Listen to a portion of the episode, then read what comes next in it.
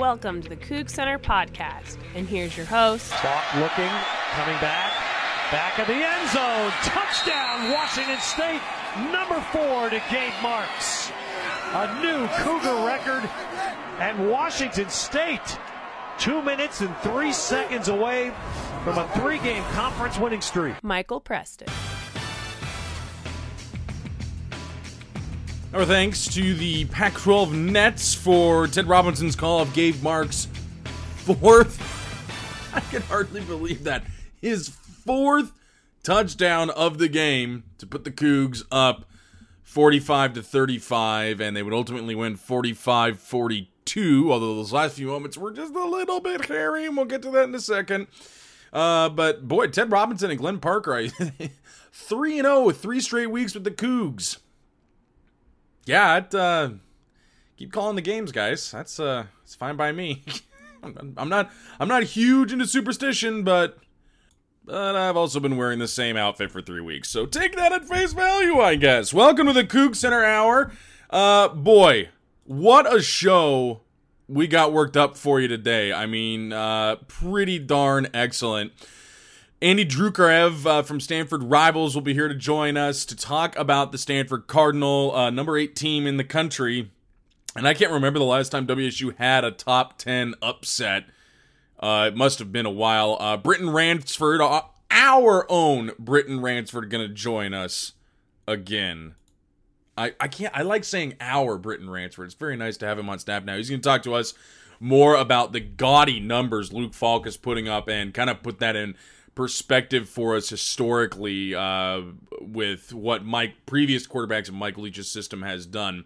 But suffice to say, if Luke Falk is stays healthy, and we're assuming stays the starting quarterback for the next uh, two and a half years, he's he's going to shatter every record in the WSU quarterback book. I mean, it, it's every single one's going to be put out of reach uh, of some pretty historically incredible quarterbacks. But let's talk about it's becoming my favorite saying. It it really is. It's stones. That win had him again. Because you did get up early. You did have to hold on to a lead. And then at the end of the, that that drive you needed, up 38-35, with about 6 minutes left to go, you got the ball back and you needed that drive to take a while. You needed that drive to take some time, chew some time up off the clock, and you had to go down and you had to score a touchdown. And they did it. I, they marched right down the field and scored a touchdown. Gabe Marks had his fourth one on the day, a new Washington State record. Luke Falk threw for over 500 yards in the game and again didn't turn the ball over. WSU's turnover margin is bonkers, thanks in large part to Luke Falk. Keith Harrington fumbled again on Saturday. Luckily, it fell out of bounds, so I adore Keith Harrington. I'm president of the Keith Harrington and Suleiman Hamid fan clubs. But that one thing Keith really needs to fix at this point is holding on to the football, but I'm sure he's working on that every week. But they drove down that field and they scored when they needed to score. Now, the defense went out and gave up a quick touchdown and Arizona State had an onside kick to potentially get the ball back to go down and either tie or win the game. But again, give credit to the special teams on that one. They gave up a punt return for a touchdown earlier in the day, which again, not awesome. But when that ball took a decidedly good bounce for Arizona, Dom Williams went up and got the football. And the guys out ahead of him blocked for him. And they played that pretty pretty well. So give them that.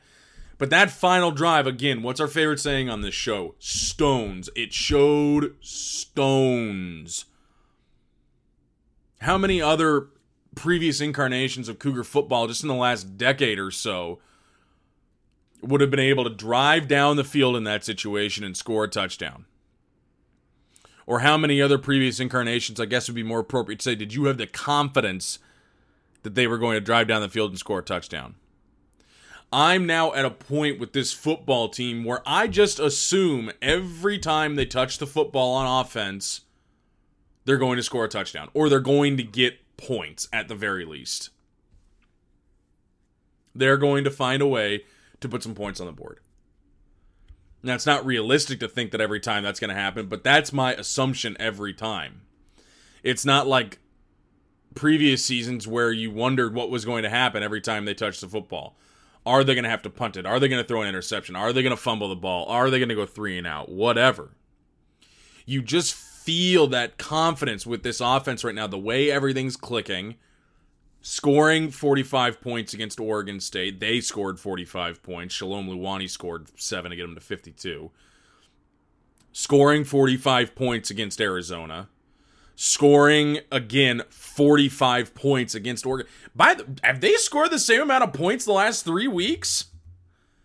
I'm pretty sure they've scored the same amount of points the last 3 weeks if we if we take away Shalom Luani's kick return for a TD, they've scored the same amount of points the last 3 weeks. That's remarkably consistent. So 45 points each of the last three weeks, and you can just see this offense clicking. You can see Luke Falk finding receivers open. He's he's throwing them open now like he wasn't doing earlier in the season. He's not taking as much time in the pocket. He's scrambling when he needs to. Some of it sometimes those running backs in the flat are open, which is fine, and he's getting it to them more often. Um, probably the only real area he really truly needs to improve right now, but that's a minor niggle if I'm really trying to find anything with him. He's getting the ball to his open receivers. He's throwing them open. He's not throwing to them when they are open anymore. Everything about this offense. They're moving the ball so well, and you saw them do that against Arizona. Now, Arizona's defense isn't awesome. And in fact, WSU hasn't really faced a really, really good defense like they will this Saturday against Stanford yet this year. They haven't faced a single one like it. Of course, there might not be one as tough in the conference other than Washington, who, of course, they'll get in the Apple Cup.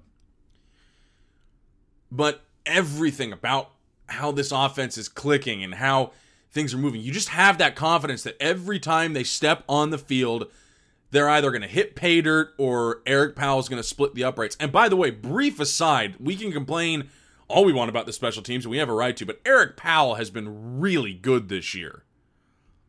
It's like 8 for 11 on field goals. I don't even really count that 50 yarder and Eugene Leach made him try to kick in the rain, in the wind. So I'll, I'll even give him 8 out of 10. He's had a really good year, guys, especially after he got pulled so early last year. I, he's been really good to have and been really dependable. So I kudos to Erik Powell this year. He's been excellent. But you feel like they're either going to hit dirt or Erik Powell's going to split the uprights for you. Points are going to be had. This offense is just working like a well oiled machine at this point. Luke Falk's checking into the runs at the right time. He's getting the defense close to those runs, then throwing it over the top and getting a nice 20 yard gain. And the other thing, another third and 15 plus converted on Saturday. You almost feel like there's no down and distance too long for this team. And I you you just you feel like there's just not a distance that they can cover or that they can't cover. Now granted, would you like them to be in third and more manageable? Yeah, duh. I'm, absolutely, because they're not going to be able to do it every time. But it just it doesn't feel like that is an insurmountable deficit anymore, an, an insurmountable amount of yards to overcome for them. And that's when you know this offense is working exactly how it should. That's when you know that this air raid is is finally it finally looks, excuse me, how Mike Leach wants it to look. He has those athletes. The uh, the wide receivers on this team are just stupidly talented. I, it there there is such a wealth of talent at receiver on this team. It's it's almost unfair to every other team in the conference. I mean, I'll take it. It and and you have again.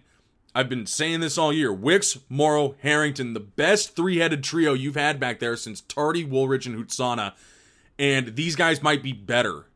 And they're still two of them are sophomores and one's a freshman. Like that's insane. And oh by the way, Luke Falk's a redshirt sophomore. You're gonna lose Joe Dahl next year, which is awful because he's best left tackle in the country according to some metrics. And you're going to lose a couple more offensive linemen, and you're you're going to lose Dom Williams for sure, and you're probably going to lose Gabe Marks at this point. If Gabe Marks keeps going like this, he's going to leave for the draft. And I I have no objection. Gabe, you go get your money, big fella. If you think you can get drafted high, I hope you do. Go get your money. But there's so much talent at receiver. I don't want to say it's not going to be difficult to replace a guy like Gabe Marks because it's never easy to replace a guy who can pretty much catch anything you throw at him. But it's easier to replace a guy like Dom Williams who's so dependable, so quick. It's easier to do that with all this talent. And I think we're finally turning the corner again at 5 and 2 and got there in a very weird way as we've been pointing out all year. There's a very weird feeling 5 and 2 you're finally getting to that point where you think the talent level on this team is such that you know you can you can depend on them to go out there and do what they're supposed to be doing. The defense despite giving up 35 points to Arizona looked good, I thought. Made some great tackles in the backfield and that defensive line guys, boy, did they continue to just impress. My goodness, are they good. Daryl Paulo, Daniel Ekuale, Nalu Tapa, even a little bit in there. Robert Barber. Hercules Mata'afa is just, besides being on the all name team, that kid's going to be bonkers good. We're finally starting to see this corner turn with this football team, offensively and defensively. And that is what is important as we head into the biggest game in Pullman, the biggest game the Cougs have played in at least since 2006. Bare minimum since 2006 and probably since 2003. And as Kyle Sherwood is fond of saying, this team controls their own destiny for the Rose Bowl. On October I'm recording this today on October 27th, but it'll be this way until October 31st at least. They control their own destiny for the Rose Bowl. That is just it is a total and complete weird thing to wrap your mind around that this football team could control its own destiny for the Rose Bowl in late October. I thought they were a five or six win team, so they're on schedule there. And I don't think a lot of people thought they were good for any more than about eight. Eight wins was pretty much the top of what I saw was most folks projecting. I don't think anybody saw this coming. I don't think anybody saw Rose Bowl Destiny and Stanford coming together. Stanford's a hell of a team. They're going to be hard to beat because it is just uh, everything. There's a reason why they're ranked number eight in the country, and it's not because they're not good. Obviously, I'm not going to tell you that. So, this the atmosphere in Pullman this weekend needs to be huge. You need everybody's got to be. You got to sell that stadium out. Get out there. I don't care if it's raining, like it's maybe supposed to be raining nighttime game on ESPN. This this is huge. This is the biggest week of Cougar football in I don't even know how long. I don't even think I was legally allowed to drive by myself last time there was a week this big in Cougar football. And a team you you have Goliath literally staring you down. And I don't know if you can say you're David at this point, but you're pretty damn close, aren't you? I don't know that they can go out and beat Stanford.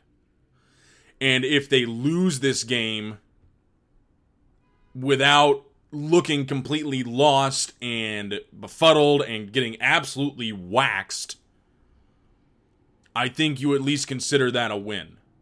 Because Stanford is so physical and they will beat the crap out of you, and they have a guy in the backfield who's probably going to be in New York for the Heisman Trophy ceremony at the end of the year, and if he's not, he should.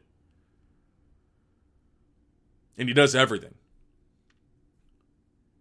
Kevin Hogan actually looks like a quarterback this year. Christian McCaffrey is just I, I don't even I how good he is is just beyond explanation. Francis Owusu can make insane catches. This a, a win in this game besides being over a top 10 opponent and besides getting you bowl eligible sets a tone I don't think any of us thought we could see when this team was 2 and 2 coming off a loss to Cal in a game that you were in control of. I don't think anybody could have seen this coming. And if you did, great. Your eternal optimism paid off for once. but I don't think you can objectively look at what that team was after 2 and 2 at Cal and go, "Yeah, definitely they were definitely going to rattle off 3 straight." And be in a position that they are in now. Incredible week this week. Hopefully, an incredible Halloween in Pullman. We're going to talk more about the Stanford Cardinal, preview them, uh, number eight team in the country, tough one to beat for anybody for that matter, uh, when we come back here on the Coug Center Hour.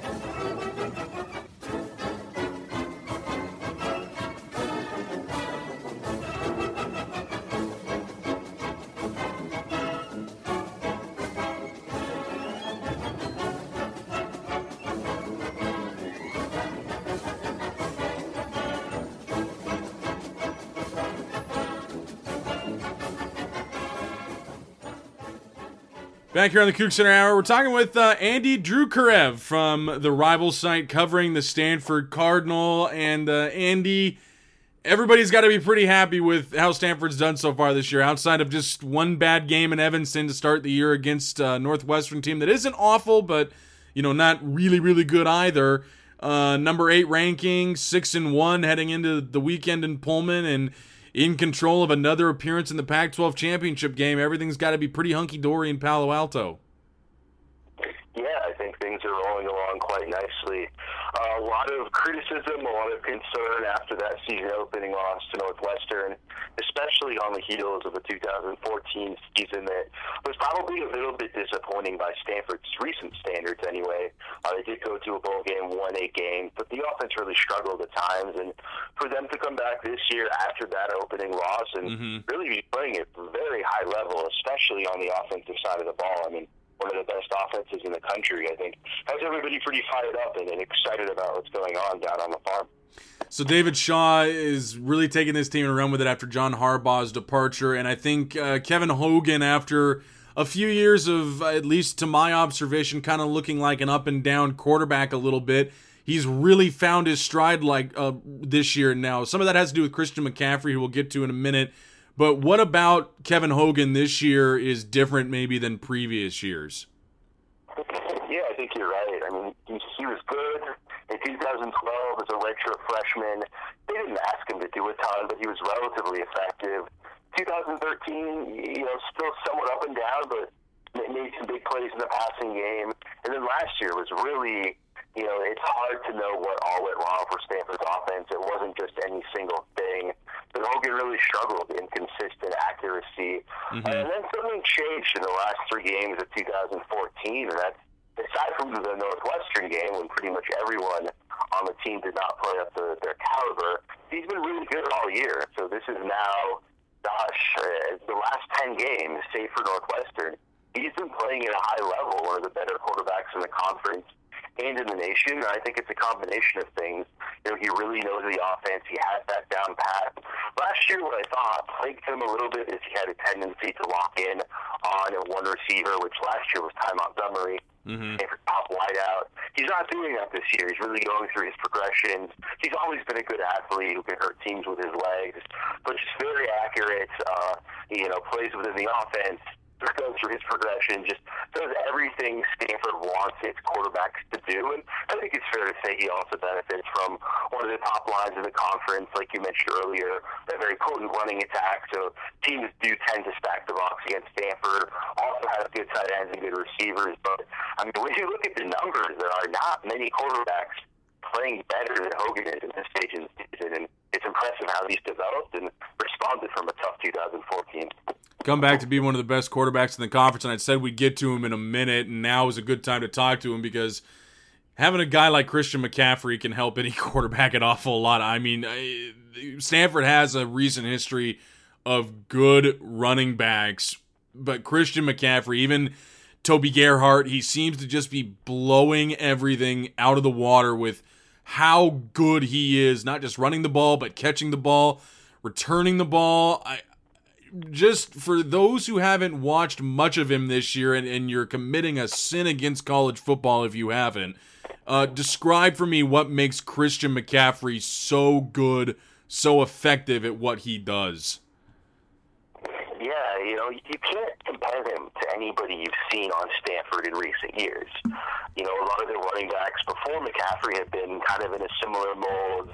Gerhart on the bigger end of it, maybe Stepfan Taylor on the smaller end, but, you know, at six foot one, 210, 220 pounds, power back, had some speed, but thrived in between the tackles. Mm-hmm. Christian McCaffrey does everything well on the football field. I, I honestly believe – I mean, if they needed him to punt, he could pick that up. If they needed him to play quarterback, he does some stuff out of the Wildcat. He can probably throw. I mean, he's just, he's just a better athlete, better all-around athlete than pretty much anybody.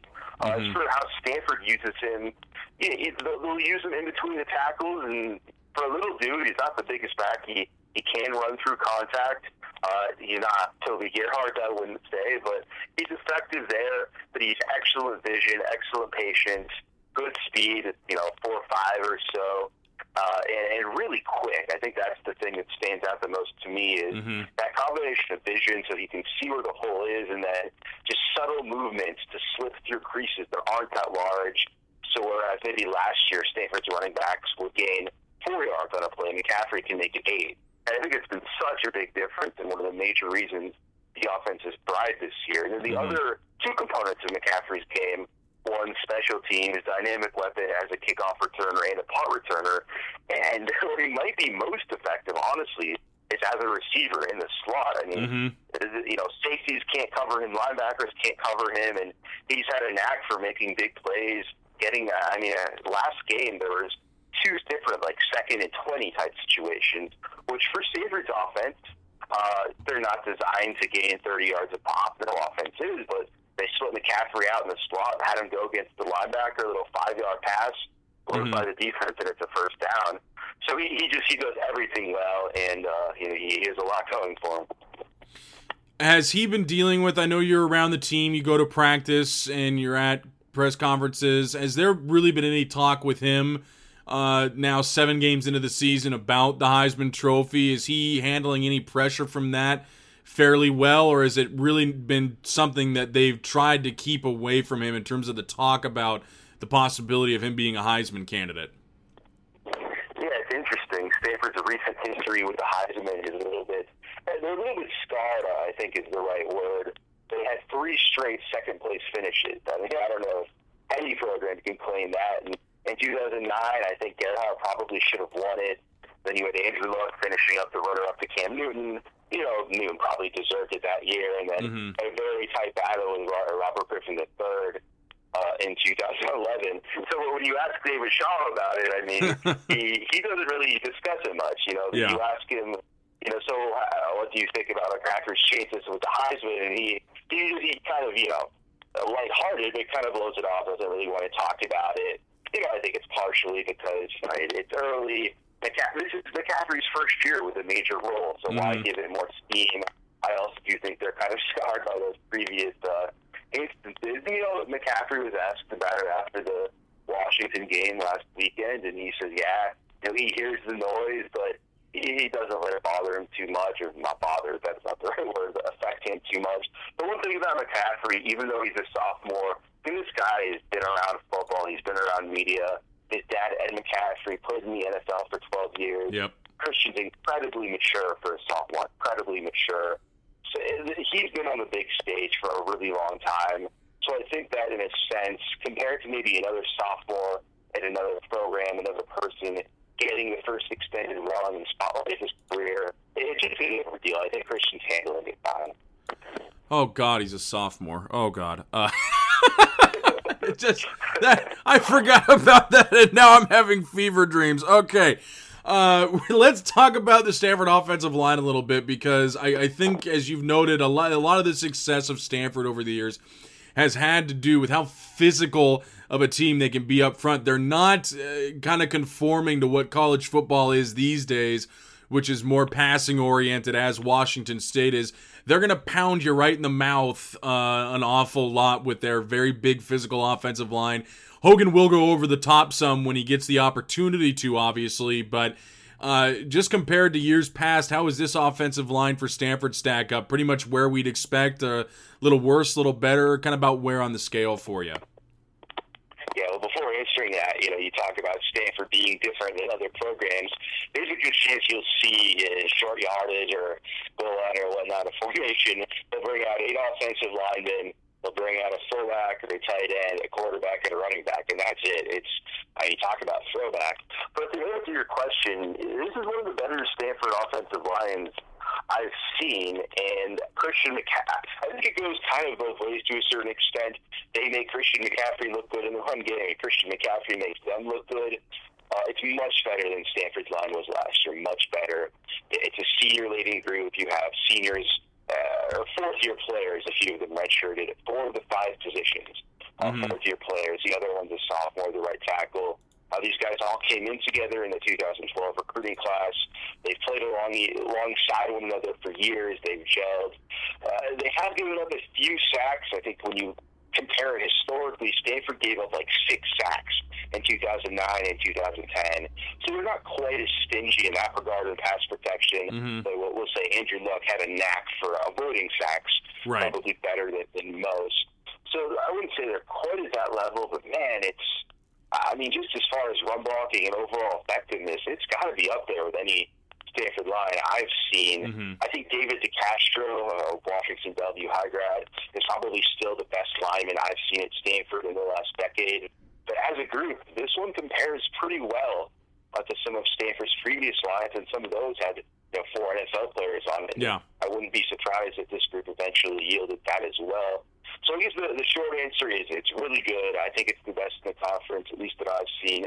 One mm-hmm. of the mm-hmm. best nationally. I'm not sure we can put it at that same level of 2010, 2011 quite mm-hmm. yet. Uh, but as the season progresses, as they continue to play at a high level, uh, by season then they might be up there.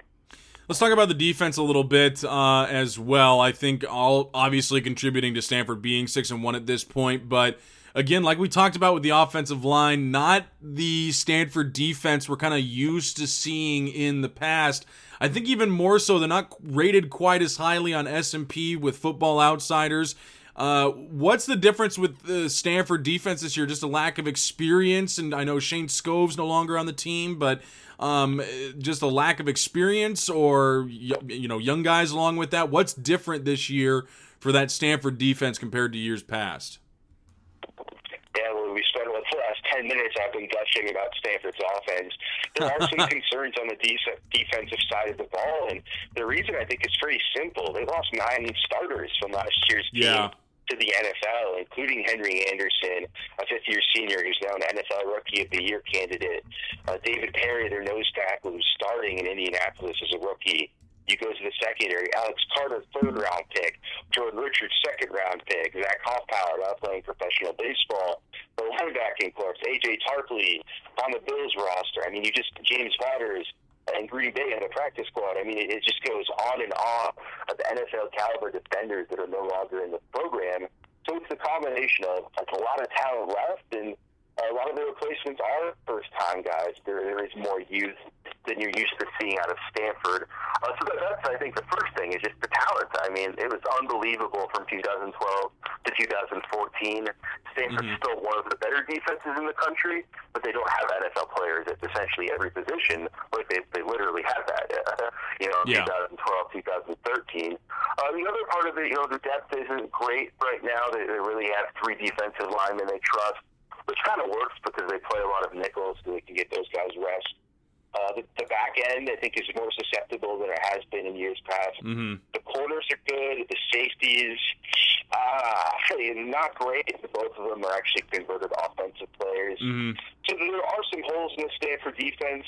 Specifically, the safeties haven't been great, and the pass rush, which you know, which is kind of interesting to me because they do have some athletic future NFL types up front, but for whatever reason, they haven't really generated a consistent pass rush this year. Haven't really uh, amassed a lot of takeaways either. Mm-hmm. So those would be some of the areas of concern for Stanford, and all of those will, of course, uh, come into play on on Saturday against the Cougars.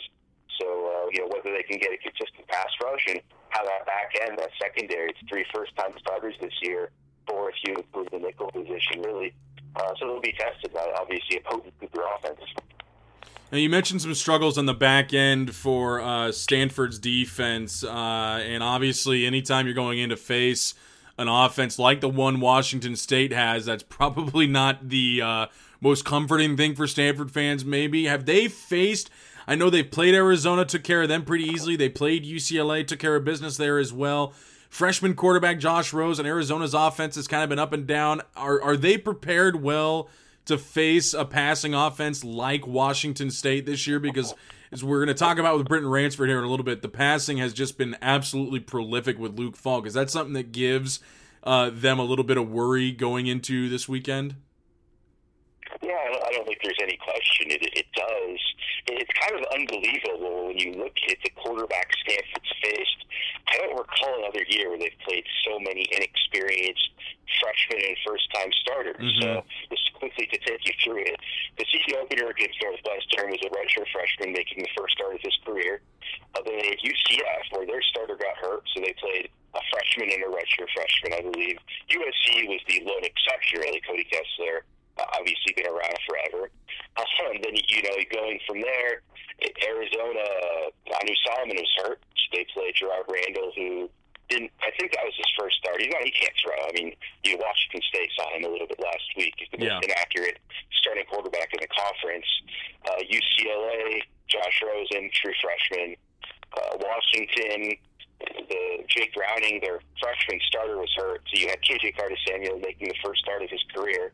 Uh, I feel like I'm forgetting somebody in here, but you know, that's kind of what it's been. It's just first time starter after first time starter, and yeah, absolutely. I mean, you know, Cody Kessler's pretty good. You know, Josh Rosen, I think, even though he's young, he's good. But Falk might be the best quarterback Stanford's seen this year. That might be the best one they see all season.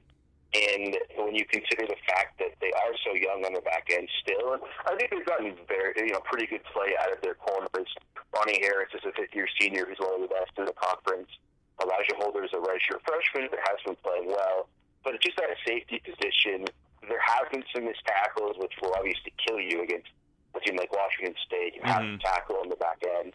Uh, first-time starter is not maybe the athleticism that Stanford safeties have had in the past that would just be kind of that concern. It's the combination of youth in the back end, maybe a lack of, uh, compared to previous years anyway, athleticism at the safety position. And yeah, they, they've not seen a passing attack like the one Washington State will present on Saturday. So let's talk about Saturday. In fact, in Pullman, Halloween prime time. Well, prime time on the West Coast anyway. Uh, Ten thirty Eastern on the East Coast. I know some of our editors have to stay up rather late to watch this entire game. Uh, Andy, give me a rundown on th- how you think Saturday's uh, going to go for Stanford. I mean, obviously, number eight team in the country. They're number eight in the country for a reason. It's because they're an incredibly good football team. Uh, like you said, facing an offense maybe like they haven't seen all year defensively, but their offense uh, excellent as well, facing a not so good defense. So, uh, just a prediction on how you think Saturday is going to shake out uh, on the Palouse uh, for everybody involved on the gridiron in Martin Stadium?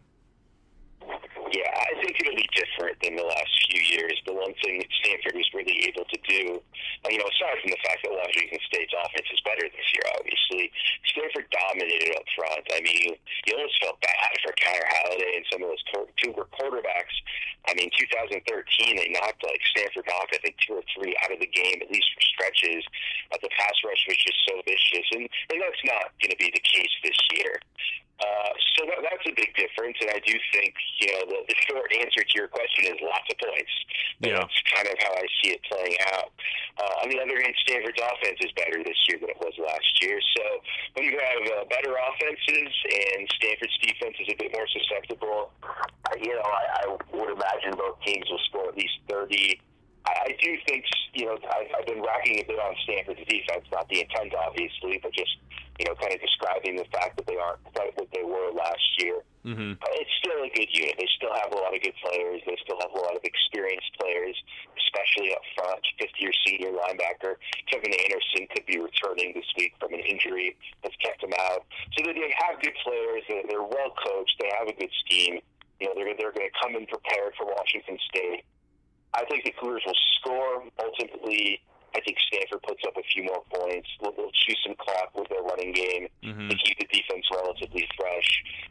Something along the lines of, I don't know, 45 to 37, 45, 34. Uh, That's kind of how I envision Yeah. it. I do think Stanford will win, uh, but it'll be close. It'll be tight in a raucous environment, uh, full of Washington State fans at Martin Stadium. It'll, it'll be a good one. College students in Pullman on Halloween causing trouble. I don't know anything about anything like that. Andy Drukarev, Andy Drukarev from Stanford Rivals joins us.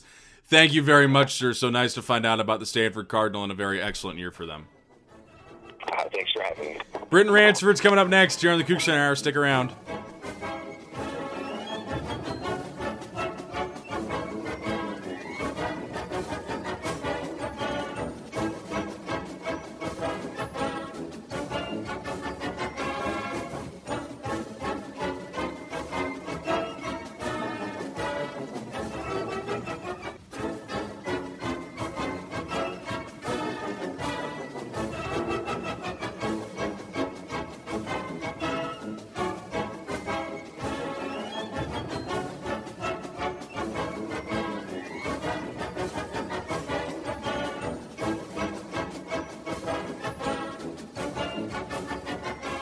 Back here on the uh, Coug Center Hour, and it's uh, very cool to say that now he's ours and he's nobody else's. You can't have him. Uh, Britton Ransford of CougCenter.com joins us. Uh, that's a nice little title change, isn't it, Mr. Ransford?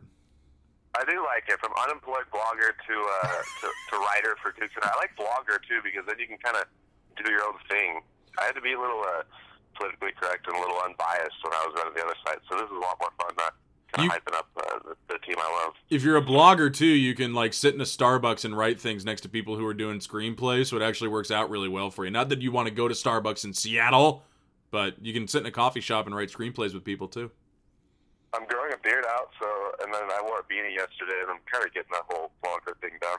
God, you are God. You're transforming from Mr. Wenatchee to Mr. Seattle. Um, so Britton, uh, this guy, uh, this Luke Falk kid. Um, okay, you wrote a piece on him uh, on Monday, and I want to talk about that a little bit more because I I think right now it's just not something that we can fully appreciate just how good Luke Falk is, but just putting it from the historical perspective for me, not from WSU, but from Mike Leach's quarterbacks, uh, through seven games this year, he's pretty much on par with what a lot of folks kind of think of as the best game or best season in the air raids history, isn't he? uh, he's pretty close. I mean, BJ Symons had a ridiculous year in 2003, I believe. He threw for like almost 5,900 yards and 52 touchdowns, both um, NCAA records at the time. Now, I think the 52 touchdowns is third. But I mean, it, when you're looking at the top three seasons as for a Mike Leach quarterback or any Mike Leach quarterback, I mean, look at the NCAA record boards it's littered with Texas Tech quarterbacks, and then even going back to his time at Oklahoma with Heupel and um, Couch at Kentucky, it, it, it's all Leach quarterbacks. And so I thought it'd be fun to kind of look at um, where that all stands because when you're looking at Leach quarterbacks, you're kind of looking at um, the best quarterbacks from a statistical standpoint at the quarterback position, and and he's on par with three of the best seasons um, that any of Mike Leach quarterback has had. You look at uh, Symons' 2003 year, which I talked about, and then Harrell in 2007, 2008. 2008, he was a Heisman candidate. And, uh, Luke Falk's on pace to to just basically match Harrell's 2008 numbers, where he was fourth in the Heisman voting. So uh, the, he had something like what was it like 48 touchdowns and I think only 7 or 8 interceptions that entire year. The one thing that Luke Falk doesn't do is turn the ball over. He's got four interceptions at this point more than halfway through the year. So just try to put it through your mind that or try to sum, summarize how just insane that it is that this redshirt sophomore former walk-on is doing what a senior did in the air raid. I mean, it's just completely incomprehensible that he's doing this. Well, if you look at it this way, I mean, he's on pace to set the NCAA record for attempts in a season at 719. Symons set that in 2003. And then he's also on pace to throw the fewest interceptions a Mike Leach quarterback has ever thrown while throwing the most passes in a season, completing the most too, on pace to set an NCAA record for completions and set a throw for 72.8% completion percentage, which would be the best for a Leach quarterback. So you're looking at a guy that's throwing more than anyone has ever thrown under Mike Leach and more accurately not giving the ball away. It's pretty insane. I mean, no other Leach quarterback, just Cliff Kingsbury in 2001 and Graham Harrell in 2008 threw for under 10 picks. No one else threw for fewer than 11. I think 2007 season Harrell threw for 14, and that was probably his best year. So I mean, you look at it, what what Luke Falk's doing, especially in Pac-12 play. Um, it, it's pretty ridiculous. So not only is he not throwing picks and he's attempting a lot of passes, he's completing a lot of passes. We can move away from the passing for a moment because what he's also doing is something that you really need to do in the air raid, which is check into the run at the right time. He's he's doing a great job, and I think opening up the field a little bit more for himself by using the run, not necessarily more than Connor Halliday, although he is doing it more, but probably more effectively than Halliday did. Absolutely more effectively. I think early, especially last year when they they first started when he came in for those last three four games, and and then early this year, it almost seemed predictable when they were going to run. And and as we've seen the the offense start to move a lot better, he's gotten a lot better at checking those runs at, at the right time. I mean, especially I think one of them that stands out to me was that, that uh, fourth down call, fourth and one against Oregon. Mm-hmm. And, uh, I think it might have been the first overtime where um, he handed off outside to, to Jamal Morrow, and I was sitting there saying, "Run, run, run, run!" I thought for sure they're going to try to throw another one of those fades, and um, I think that was just another another example of um, his maturity within this offense, learning how it goes. And um, I think as, as he goes, this offense goes, and it's clear that he's picking it up a, lot quicker than most of other Leach's um, former quarterbacks have. And to give some credit where credit's due as well to uh, the offensive line because we've talked about uh, how good they are, and I think if you just look at the raw sack numbers, they don't look great, but probably the better way to to uh, evaluate the offensive line is by yards or uh, sacks per dropback. So how many dropbacks does it average in between sacks? And these guys are up there, so that is helping Luke Falk throw these receivers open and find him some yards too.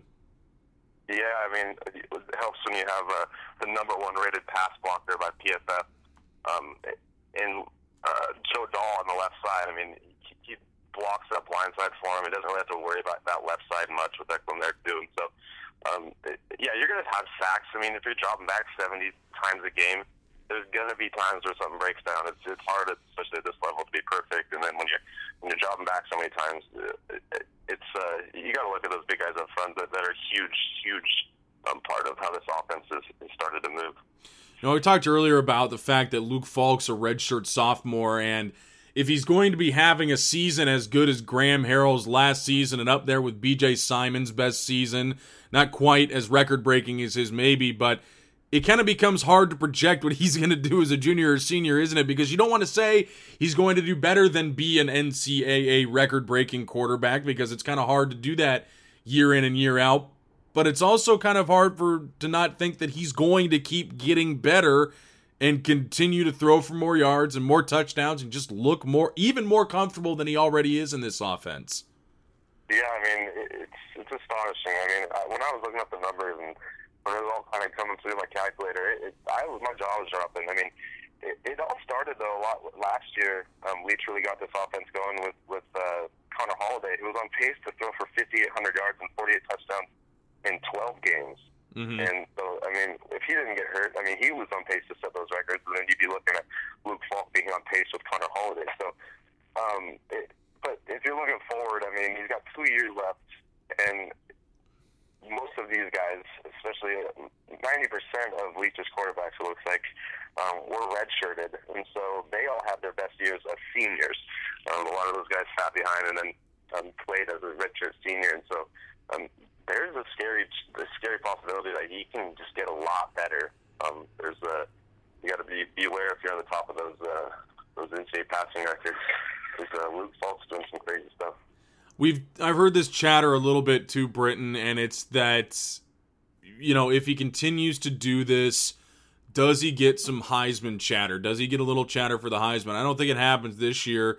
Next year's a possibility, but part of the problem, the uh, not a, really a problem with the air raid, but it is when you talk to reporters and the people who vote for the Heisman, is they view it as not necessarily a gimmicky offense, but it's one that inflates quarterback numbers, which it obviously does. So air raid quarterbacks typically don't kind of get that Heisman love. I mean, Graham Harrell, I think, had the highest uh, ever finish for an air raid quarterback, and he finished fourth in the Heisman voting in 2008. So, although Luke Falk's numbers are gaudy, and although in terms of passing he might be the best quarterback in the country, it's going to be hard to overcome that probably until his senior year in terms of Heisman voting, isn't it?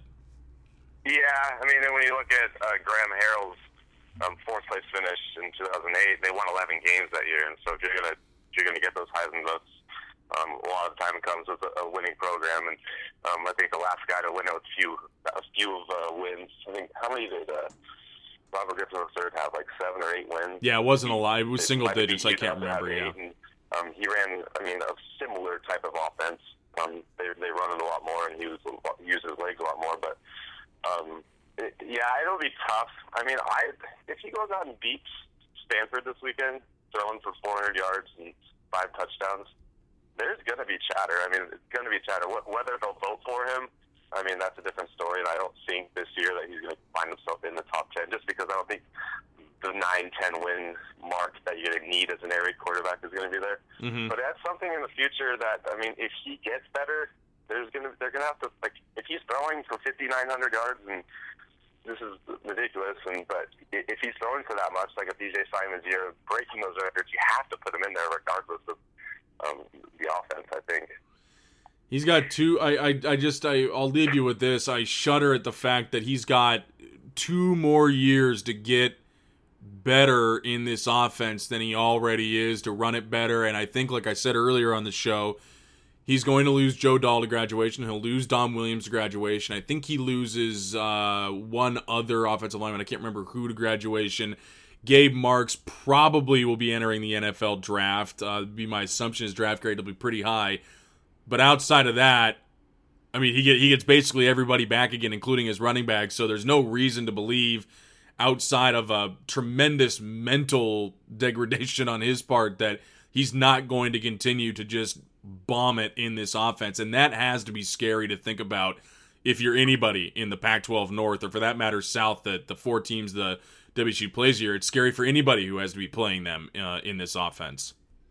Yeah, I found it. Um, I, I thought Rich Rod's comments after the game on uh, Saturday were uh, pretty revealing to, to how well this offense is going. He said they did they didn't do anything different. They just sat back there and dropped, and we couldn't stop it. I mean, when this offense is clicking, that's exactly what every single coach could say.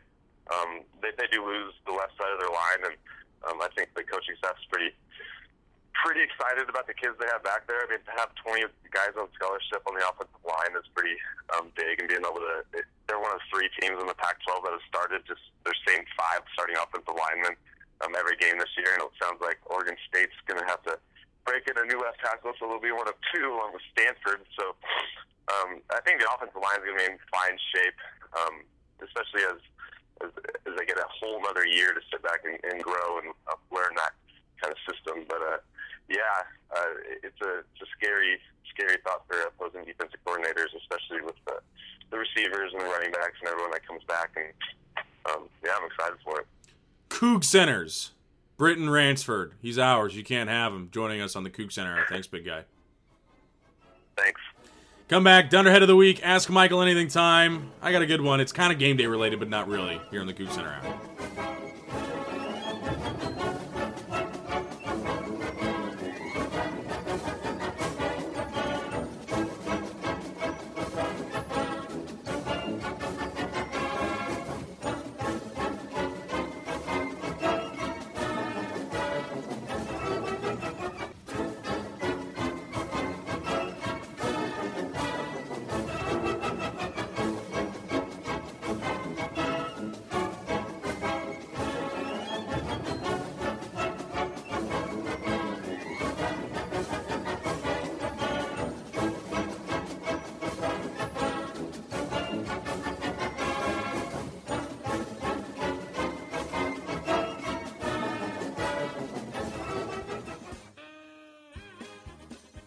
Ahead of the week time, uh, and this is, I swear to God, this is the, I, we haven't even talked about game day the whole show. Isn't that nice?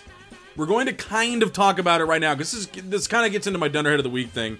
And it goes out to multiple people because I saw after, I'm not going to talk about anything about how the decision was made. I'm not going to talk about any of that crap, anything that went into that. I'm not going to speculate as to why they went to Philadelphia. I'm not going to do any of that.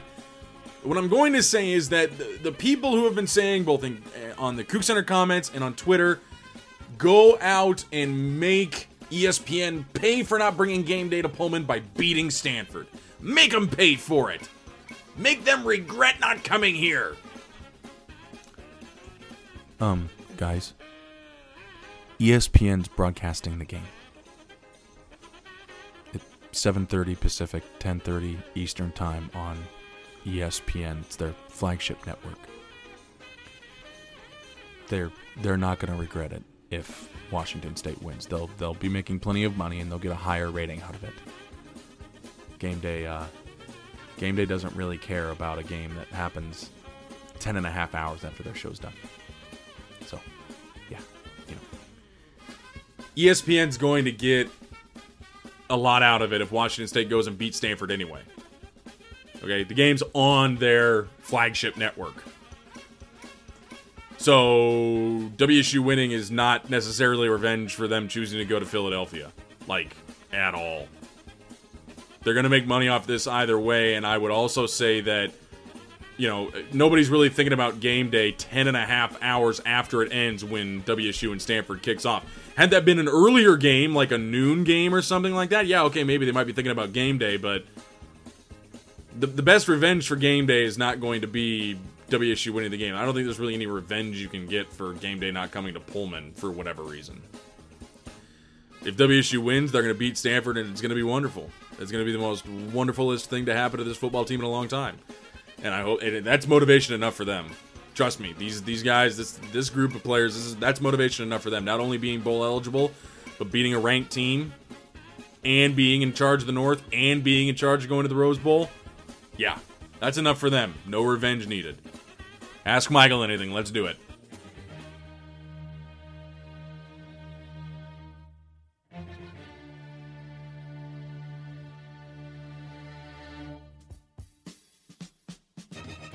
Ask Michael anything. Any questions you can ask me every week here on the Coug Center are going to be about anything. Uh, from at Boyd Wonder, Chris Boyd, what is Hotline Bling? Song Drake put out. I know they're doing a bunch of dank memes with it. Is that what the kids are saying? Dank memes? Is that a word? I have no idea. Uh, the Go Cougs might if WSU beat Stanford. Will the national media be discussing Luke Falk for Heisman like we just talked about with Britton? Probably not. Takes a lot to get, you know, up there for a for a uh, air raid quarterback, and it's just it's really hard to do that for them. So very very tough to do, and probably too high of a pyramid climb. At the Martin Party Defend Pullman, Luke Falk was a football player for Halloween. Rich Rod was a shrubbery. What costumes would you pick for other Pac 12 people? I think I'd send Todd Graham as the angry dwarf from Snow White. he's so little and he's so angry all the time. Uh, that's that's really the only creative one I've really got. Uh, Chris Petersen would probably just go as uh, plain yogurt. He's just very bland. Can you imagine like a big like yogurt bowl strapped around Chris Petersen as just like plain yogurt? That'd be kind of funny. At Wa- Go Wazoo Timbers, brown liquor, yes or absolutely? Absolutely yes. Brown liquor's always wonderful. Uh, it's just it's always a wonderful choice to have brown liquor. At Aaron Pulvoy, is it pronounced GIF or GIF? It's pronounced GIF. It's a hard G. It's a hard G. It's not GIF. It's not friggin' peanut butter. It's a GIF. Okay? That's what it is. Tough nookies. Stanford 35, Washington State 31. Stanford's just way too good on offense and defense, guys, and I, I think it's going to be really close down to the end. But WSU's almost there, just not there quite yet. But five and three going into your last four games, with three very very winnable games, and at least another one against UCLA that you get a chance in. That's a really good position to be in. We'll talk to you next week. Hopefully, I'm wrong, and we have a very giddy Coug Center hour next week. Chat with you guys then.